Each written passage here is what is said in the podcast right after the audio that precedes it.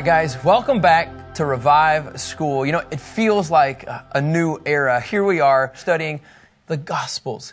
And now, when we talk about the Gospels, it, it literally means good news. And so, throughout Matthew, Mark, Luke, and John, we're going to talk about the good news. How, yes, all of us are, we have what we would consider the sin and the death, the bad news, but praise the Lord because of Jesus, we have the gospel, we have the good news. And so, specifically with the book of Matthew, now remember, in the Old Testament, what did we do? We gave one word per book of the Bible. So just an example, uh, our word, Kevin, for Genesis was what? Seed. And how the seed, we know that through the seed of Abraham, it ultimately points to the seed of Christ. Now we're going to do the same thing even in the New Testament. We're going to give you one word, and you know I love this. Here you have Mindy's painting, the one word, and it's absolutely. I, I think maybe it's my favorite. I don't know. Genesis is really close to this. One word for the book of Matthew that talks about Jesus, talks about the Messiah, is King. And so I love this is incredible. Look at this picture of here you have Jesus have an image of as a baby, but then you also have an image of a king. We're going to walk through even today what this tree represents, what this painting represents. So what we're going to do with the book of Matthew is we're going to focus on for the next couple weeks Jesus as king. Hopefully every time you see this painting you just automatically think of king. But this word king, and think about this, 22 times it's written in the book of Matthew. So, you know, we are emphasizing king and kingdom. The kingdom of heaven is referenced 32 times in the book of Matthew. And so hopefully you begin to see this theme. Now, Matthew is, he's one of the 12. Kevin, do you remember, or uh, Jeff, do you guys remember, uh, what was another name for Matthew? Levi. Levi. And Rich, do you remember what Levi's actual occupation was at the time?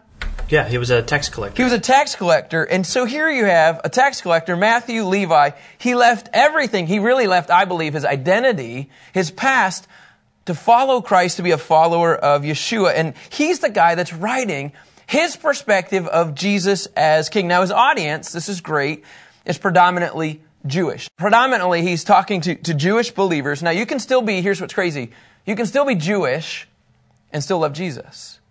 When we talk about Jews, we're not saying you got to leave everything. We're just saying embrace Yeshua, embrace Jesus in this context. And so that's what we're going to talk about. How's Jesus? I want you to embrace Jesus as a king, and you can still stay Jewish. Some of that language gets a little confusing, but what I want to walk through is Jesus' lineage. Now, this is a cool picture. Here you have a family tree. I know this gets hokey every time I say this, but whenever I see a family tree, I think of Ancestry.com. Oh yeah, I wonder if I submitted my information or I did a DNA test where my, my background would be from. If you don't know your background, you know, it's kind of worth, it's kind of worth looking into. I've actually wanted to take a DNA, DNA test just to see if I'm part Jewish.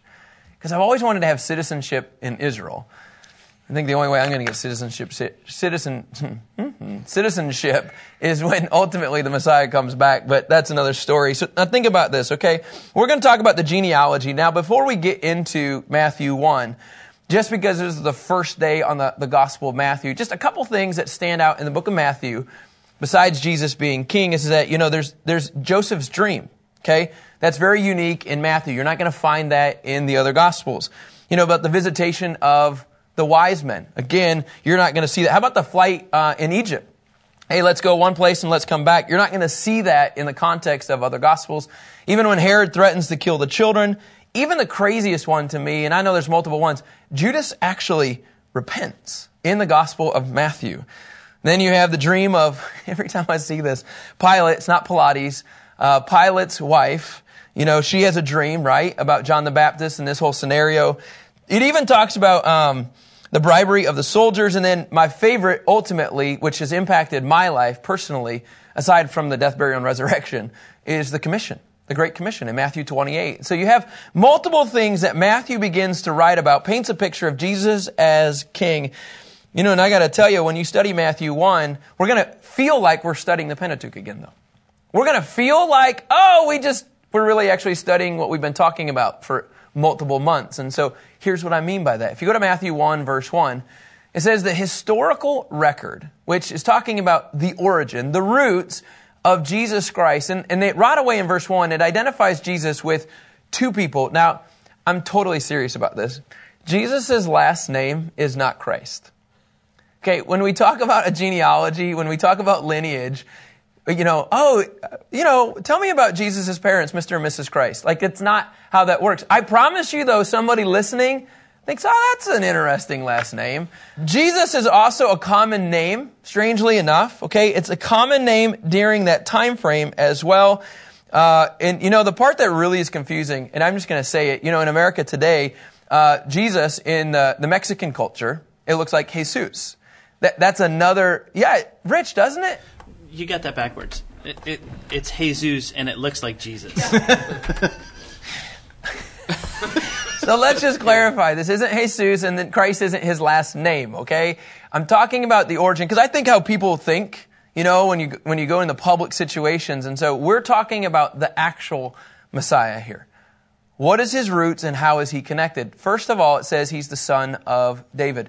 Why would a tax collector, why would Levi, why would Matthew, the father of Jesus, first identify Jesus Christ to the son of David? Any thoughts? Yeah, I think uh, Matthew's writing from the perspective of a king, and David was the king that everybody would know. Absolutely. And in fact, Kevin, since you're such uh, the person of knowledge on this topic, would you go to 2 Samuel 7, verse 12? Uh, and I love this because if you are of, of any uh, Jewish descent, you would know that when you're referencing the son of David, you're going you're gonna automatically go to the Davidic covenant. When your time comes and you rest with your fathers, okay, David, when you die, right? And then you actually rest with your patriarchs. When you rest with the Abraham, the Isaacs, the Jacobs. This is what it's talking about. I will raise up after you your descendant. Now, we could automatically assume that his descendant right away just practically, when there's a prophetic word, I think it can be a here and now and then one coming. That makes sense? It's always, it can talk about a current situation, but then there's a bigger picture in mind. So your descendant would be rich, who would be who? Jesus. No, your descendant. Yes, this is good. Maybe you're the new Kevin for the Gospels. My brain was thinking somewhere else. It was just So, okay, it, when in doubt, it's always Jesus. Yes, I got that. Thanks, Rich. But your descendant in this context is Solomon, who will come from your body, but then it does eventually point to Rich's squirrel answer, Jesus. I know I'm supposed to say squirrel, but I want to say Jesus, right? You know, uh, he says, and I will establish his kingdom. And so we know that through Solomon, ultimately, ultimately it will point to the Messiah. Ultimately, it'll point to Jesus. So he establishes the kingdom through David. And so if you are of Jewish descent, you're going to know that when it says he is the son of David, this is a descendant actually from 2 Samuel 7, which then goes back to Mindy's simple painting of the king. I had a professor at Dallas Seminary, Stanley Toussaint, loved this professor from Minnesota, loved his accent. Uh, was, there's a fun story about him. And he wrote a, a, commentary on the book of Matthew. And I remember in class, and I'd never heard that there were themes for books. I'd never heard that, oh yeah, Jesus is painted as a king in Matthew. Like that was all new to me. But then when you start realizing in, in the Old Testament, which we'll get to, you know, the historical books, we'll get to this, uh, you know, the Chronicles and, and the First and Second Samuel. But this is all pointing to the Messiah. So why is it important in a genealogy Okay, why is it important to, to show Jesus' roots to David? Why is it important to show Jesus' roots to, uh, to Abraham? Because I want to give you just three quick, quick things. It comes from Nelson's commentary. Well, one is, is that we want to show you that Jesus was actually a person, okay, that sounds funny, as an Israelite. We want to show you that his roots were tied to being an Israelite. Like, if I want to show that I'm originally from, you know, Germany or I'm an American, you want to show your family line that proves they were Americans or that they were Germans. So another point that Nelson says is that you want to also identify Jesus in his uh, lineage as uh, one of the tribes. You know, we have, Rich, how many tribes? That would be 12. Good. I just thought maybe you'd just say Jesus. There's 12 tribes. He's part of the 12. He is. Uh, do you guys remember which tribe he's from? That would be Judah. Judah. Wow, Rich is on a roll now. So, so you want to identify, and we'll get to that, which tribe that Jesus is from. So we want to prove that he's Israelite. We want to prove that he's from the, the line of Judah. Interesting enough, in Genesis 49:10, Kevin, if you'd go there, here you have the scepter will not depart from Judah, or the staff from between, between his feet, until he whose right it comes and the obedience of the peoples belong to him. So here you have an image of the descendant of Judah that it'll last forever. The, scepter will not depart from Judah. So it's important that when we go through the lineage of Matthew 1, we want to make sure that Jesus is tied to Judah. Otherwise, Jesus cannot be the Messiah. Otherwise, Jesus cannot be uh, the coming Messiah that, that David is talking about and also here Moses is talking about. So it's really important. But then we also want to, number three, that Nelson says, I think this is important.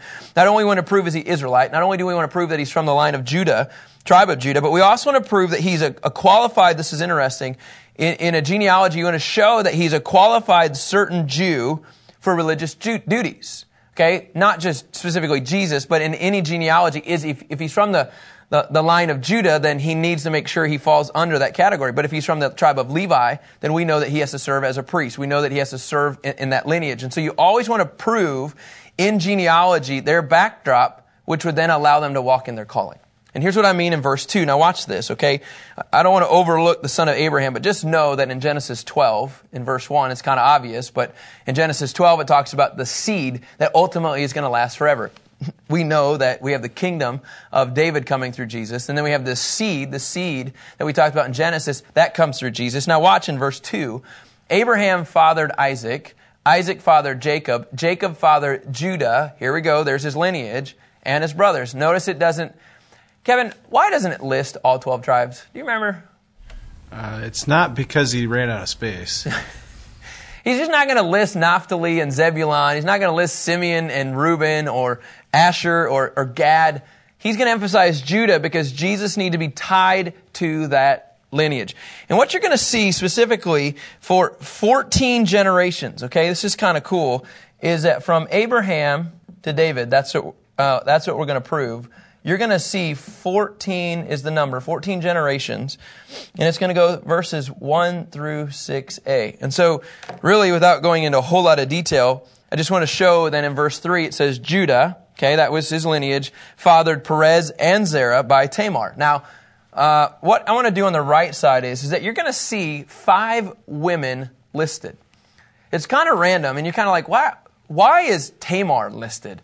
Rich, I think you're pretty you have some good insight on this. Why was Tamar listed as, as one of the five women? Tamar would have been listed just because of she slept with her father-in-law Judah. If Tamar didn't act like a prostitute and didn't have sexual relations with her father-in-law, we don't know if Jesus would be here today. And so I think it's interesting that Jesus, you know, in the lineage, Matthew writes about the greats, David and Abraham and Judah, you know, and then she lists, and then he lists Tamar. Now, I have on, my, on the back of my notes here, Tom Constable, professor at Dallas Seminary. So if you're, if you're new to uh, Revive School, if you're new to as we study through the Gospels, I'm going to have some regular commentaries. It's not like I'm friends with these guys. It's not like I, I'm really good buddies but I am by studying them. So you'll hear a lot about Warren Wiersbe and Tom Constable and John MacArthur, and then I'll throw in some Kevin McElravy's. And, you know, I, I just think that God's going to continue to give us insight in this. But here's what Constable says. Why would you include women in this? One is, I think you just, he just wants to emphasize sinners are included in the genealogy of Christ. Regardless of it's women or not, but he's emphasizing, oh yeah, these women, in this context, messed up. But now we don't want to just paint a picture of women as sinners. And number two, he just says, you know, I love that Jesus has a universal character of his ministry in the kingdom. He's not selective in who he does ministry to. He's not selective in who God can, can use. He can use sinners and guess what? He can use Jews and Gentiles. It doesn't matter where they come from. Now, why women? I think this is kind of cool because he wants to show um, what the, the role of Mary. He wants to build this up so that it's not just like, wait, God just used one woman, Mary? No, he used Tamar. We'll get into the other ones. He used Rahab. He used Ruth. And so it's kind of like he's strategic in this lineage to get to that point of a Virgin Mary. Oh, but if he can use this person, he could then use Mary. Just thought it was a good insight by Constable. He also then says, and I like this one, he shows that why would we include women in this? Because there are irregular marital unions in the Messiah's legal ancestry. That makes sense? Like Tamar and the father-in-law, yeah, that's not exactly how we would design marriage. It's not exactly how we would design a person to have sexual relations. But God can use those contexts. God can use those people to point people to Jesus. So as an encouragement, maybe you've messed up in the past. I, I think all of us have. but specifically in that area of sexual immorality, you know what? God can still redeem it. God can still redeem the kids, and I'm serious, that you have, and you're like, why do I have these kids? Because it wasn't of God. Does that make sense? I think we play these games. But God is always in the business of redemption, and He can use them, and He can still use you. Now, one of the last points that Constable says about why, why would he use women like Tamar? Why would he list them? this is kind of cool, is that the Gentiles, Tamar, right, or other, other women, okay, maybe not necessarily Tamar, God used the Gentiles to show extraordinary faith. You know, maybe they weren't the famous Israelites. Maybe they weren't the famous Jews from a certain family. But God can use Rahab, a prostitute, when, you know, she shouldn't have been used. In fact, she probably was checked out. But God can use any of us that walk by radical faith. So here you have 14 generations, verses 1 through 6. And God lists in this genealogy, Matthew writes, Tamar. Okay, now in verse 4, I love this. Aram fathered Amminadab. Amminadab fathered Nahshon. Nahshon father, fathered Salmon. Salmon fathered Boaz. Now watch this. Okay, our second woman fathered Boaz by Rahab. Now we've already said this, but Rahab, you guys, here you have this famous prostitute, right? Uh, this this Gentile prostitute found in Joshua two in Jericho to help the to help the spies, to help the scouts. God used her to prepare the way for them to cross over into the land. But then he doesn't stop there. He says, um, uh, Boaz fathered Obed by Ruth. Now, I don't know, Jeff, Kevin, do you remember who Ruth is in this story? yeah, Ruth. Ruth, her husband had died, and she uh, connected with Boaz, and eventually, you know, was in the lineage. So, well done, Jeff. Uh, here you have a Moabite woman their family's background would have been some form of worshiper of idols, their family's background. And God uses Ruth, right, to be in the lineage of Jesus. Now watch this. Obed fathered Jesse, and here you go, and Jesse fathered, and I love that this is the only time in all of the genealogy in Matthew 1 that here you have an actual title of king in anybody's name. King David. Jesus is tied to King David. And look at this. Already to this point, God has used three women. I'm not minimizing by saying that. I'm just emphasizing God can use anybody at any given time. And it doesn't matter your background. Some of you are like, man, I have so messed up in some of my life. There's no way that God can still use me. I'm just going to use a specific example. You know, some of you feel like, you know, God, you, you got a divorce. And you're kind of like, man, I, I don't know, can God use a divorcee still? I, I actually think people ask that question quite often, and I would just say, yes. God can still redeem who you are. Guess why? Because the cross takes care of that stuff. And I think the genealogy emphasizes, yes, Jesus is pointed to King David. Yes, he's pointed to the son of Abraham. But you know who also he's pointed to? The Tamars and the Rahabs of the life. I think it's a pretty cool picture. 14 generations from Abraham to David, verses 1 through 6a. Now what you're going to see is, is at the beginning of uh, 6b, it says, Then David uh, fathered Solomon by Uriah's wife. Now we know, Kevin, who's Uriah's wife? I think it's an interesting way of putting it. Bathsheba. Bathsheba. That's the only way I remember how to spell it. Here you have Bathsheba. I think he, I like this that he listed Uriah's wife, not uh, Bathsheba, because what he's doing, he's tying Bathsheba to a Hittite. He's tying Bathsheba to, oh, these people are not even of our culture. And so here you have God can use even foreigners. God can use people that not are in our lineage. God can use anybody at any given time. And so for the next 14 generations, here you're going to have David, and it's going to go all the way what we're going to see to the Babylonian exile. Okay? Uh, Rich, you got any insight on the Babylonian exile by chance? Just what that is briefly? Yeah, Babylon came in and conquered the, the Jewish people and then hauled them off into exile and they became their slaves. So as they got hauled off, I think this is interesting, though we're talking about the time that David was a king to the time they became slaves. And so Jesus is tied to this lineage. In verse 7, Solomon fathered Rehoboam, uh, fathered, uh, Rehoboam fathered Abijah, Abijah fathered uh, Asa. Asa fathered Jehoshaphat, right? Uh, Jehoshaphat fathered uh, Joram. Joram fathered Uzziah. Uzziah fathered Jotham. Jotham fathered Ahaz. Ahaz fathered Hezekiah. Hezekiah fathered Manasseh. Manasseh fathered Amon. Amon fathered Josiah. Uh, I, I, just think, I just think this would be cool. Like when we get to heaven, be like, oh yeah, you're that guy in one of the, the 42 generations. Like nobody knows, but yet God says, oh, I, I used Ahaz. or I used Hezekiah, or I used Manasseh, or I used Amon. God can use any of, you know, the no-name people to be a part of the lineage of Christ. He's not like exclusive, oh, I only go after the wealthy people who love to play golf. Or I love to pe- play, I love to go after people that are the only ones that go to, to church. I mean, Jesus is very clear. I go not after the well, but I go after the sick.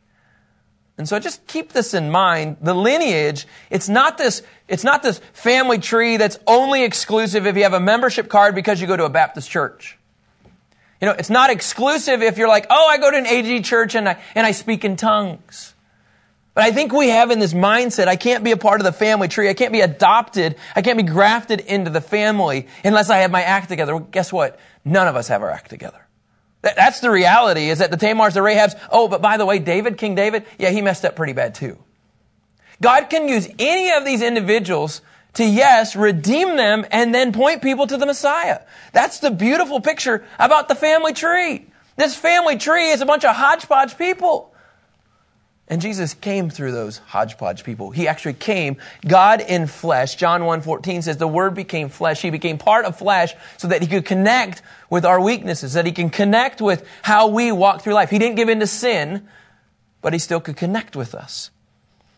And so here you have all kinds of incredible scripture verses that come through the lineage of Jesus. And then it says in verse 11, Josiah, as you want to wrap up the 14 generations here, he fathered Jeconiah and his brothers at the time of the exile to Babylonian. Now, here's the only thing I want to just say is, is that in this context, just because you reference a, a, a genealogy, this is going to sound kind of funny, but you know, you might know your great great great grandfather, but you might not know your great grandfather.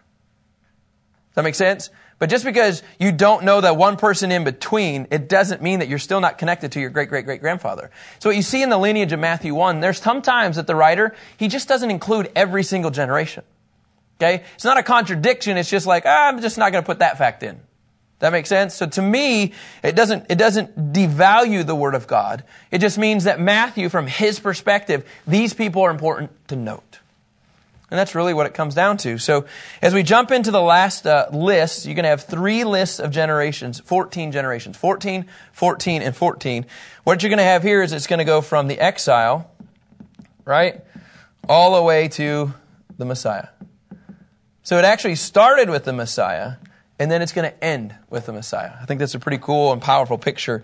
Verses 12 through 16, it just says, And after the exile to Babylon, Babylon, Babylon, Jeconiah fathered Shealtiel, hmm, Shealtiel. Then Salathiel fathered Zerubbabel.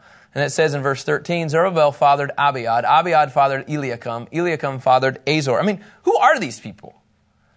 But they're obviously important enough to know that we needed to have, this is going to sound funny, we needed to have a husband and wife, have relations, have a child so that the generation can continue, that the lineage can continue all the way to the Messiah. Even when people don't know who you are, you can still have an impact for the kingdom of God. Verse 14, Azar fathered Zadok, Zadok fathered Achim, Achim fathered Eliud. this is awesome.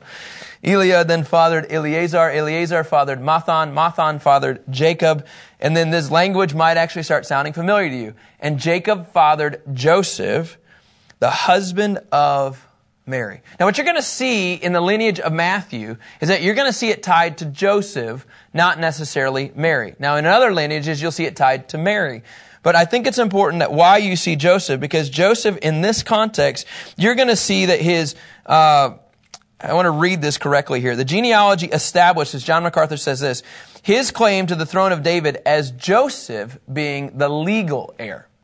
So why is it important to list Joseph being the legal heir? Kevin, we've talked about this before. Do you remember the importance of the legal heir compared to Mary's side? Because um, he wasn't necessarily Jesus' father because of the Holy Spirit connect. Biological. Biological. Yep. So biologically, he's not Joseph's son. Scripture says he's going to be actually the child of the Holy Spirit. We'll get into that more today if we have time, if not also tomorrow. And so here you have the lineage, the family tree. Joseph's in there. He's the legal heir, but he's not the biological heir of Joseph. And so the writer Matthew, he lists 14 generations, 14 generations, 14 generations. And then all of this, okay, we know that in verse 16, okay, it says, he gave, Mary gave birth to Jesus, who is called the Messiah. It's a pretty cool picture. Start off with the son of David, the king, he's connected to the king, the son of Abraham, and now here you have in verse 16, Jesus is now going to be born who's called the Messiah. And then in verse 17, it gives you a summary of all of this. So all of the generations from Abraham to David, see how we have it there? And then from David to the Babylonian exile. Don't you love when scripture actually gives you the sermon outline? and then it says there's 14 generations from the exile to the Messiah. There's 14 generations. And then scripture just would tell you that that is a total of 42, right? 42 generations from the beginning of Matthew 1 all the way to Matthew 1 verse 16. And I think it's cool to me, and I, don't want to get, I'm not going to get into the rest of, of the timing of this, but I do want to say this, and I think this is important, that as a result then, after you've established the family tree, don't you then naturally then begin to talk about your birth? It's just kind of fun to, to relive those days, and then you get to begin to talk about your life. Does that make sense? I think this is cool, and that's what we're going to do. We're going to talk about Jesus' life the rest of the book of Matthew. And so in verse 18, it says, The birth of Jesus Christ came about this way. This is how Jesus was born. After his mother Mary had been engaged to Joseph. Now this engagement, as soon as you, you, you say, you know, as soon as you get on one knee and say, Mary, will you marry me? You're automatically, technically considered married in that context. And usually it's a time frame of a year, but Joseph discovered, this is kind of crazy, before they actually came together, before they actually had relations, okay? He found out that Mary was pregnant by the Holy Spirit. Now look, I don't care what guy you are.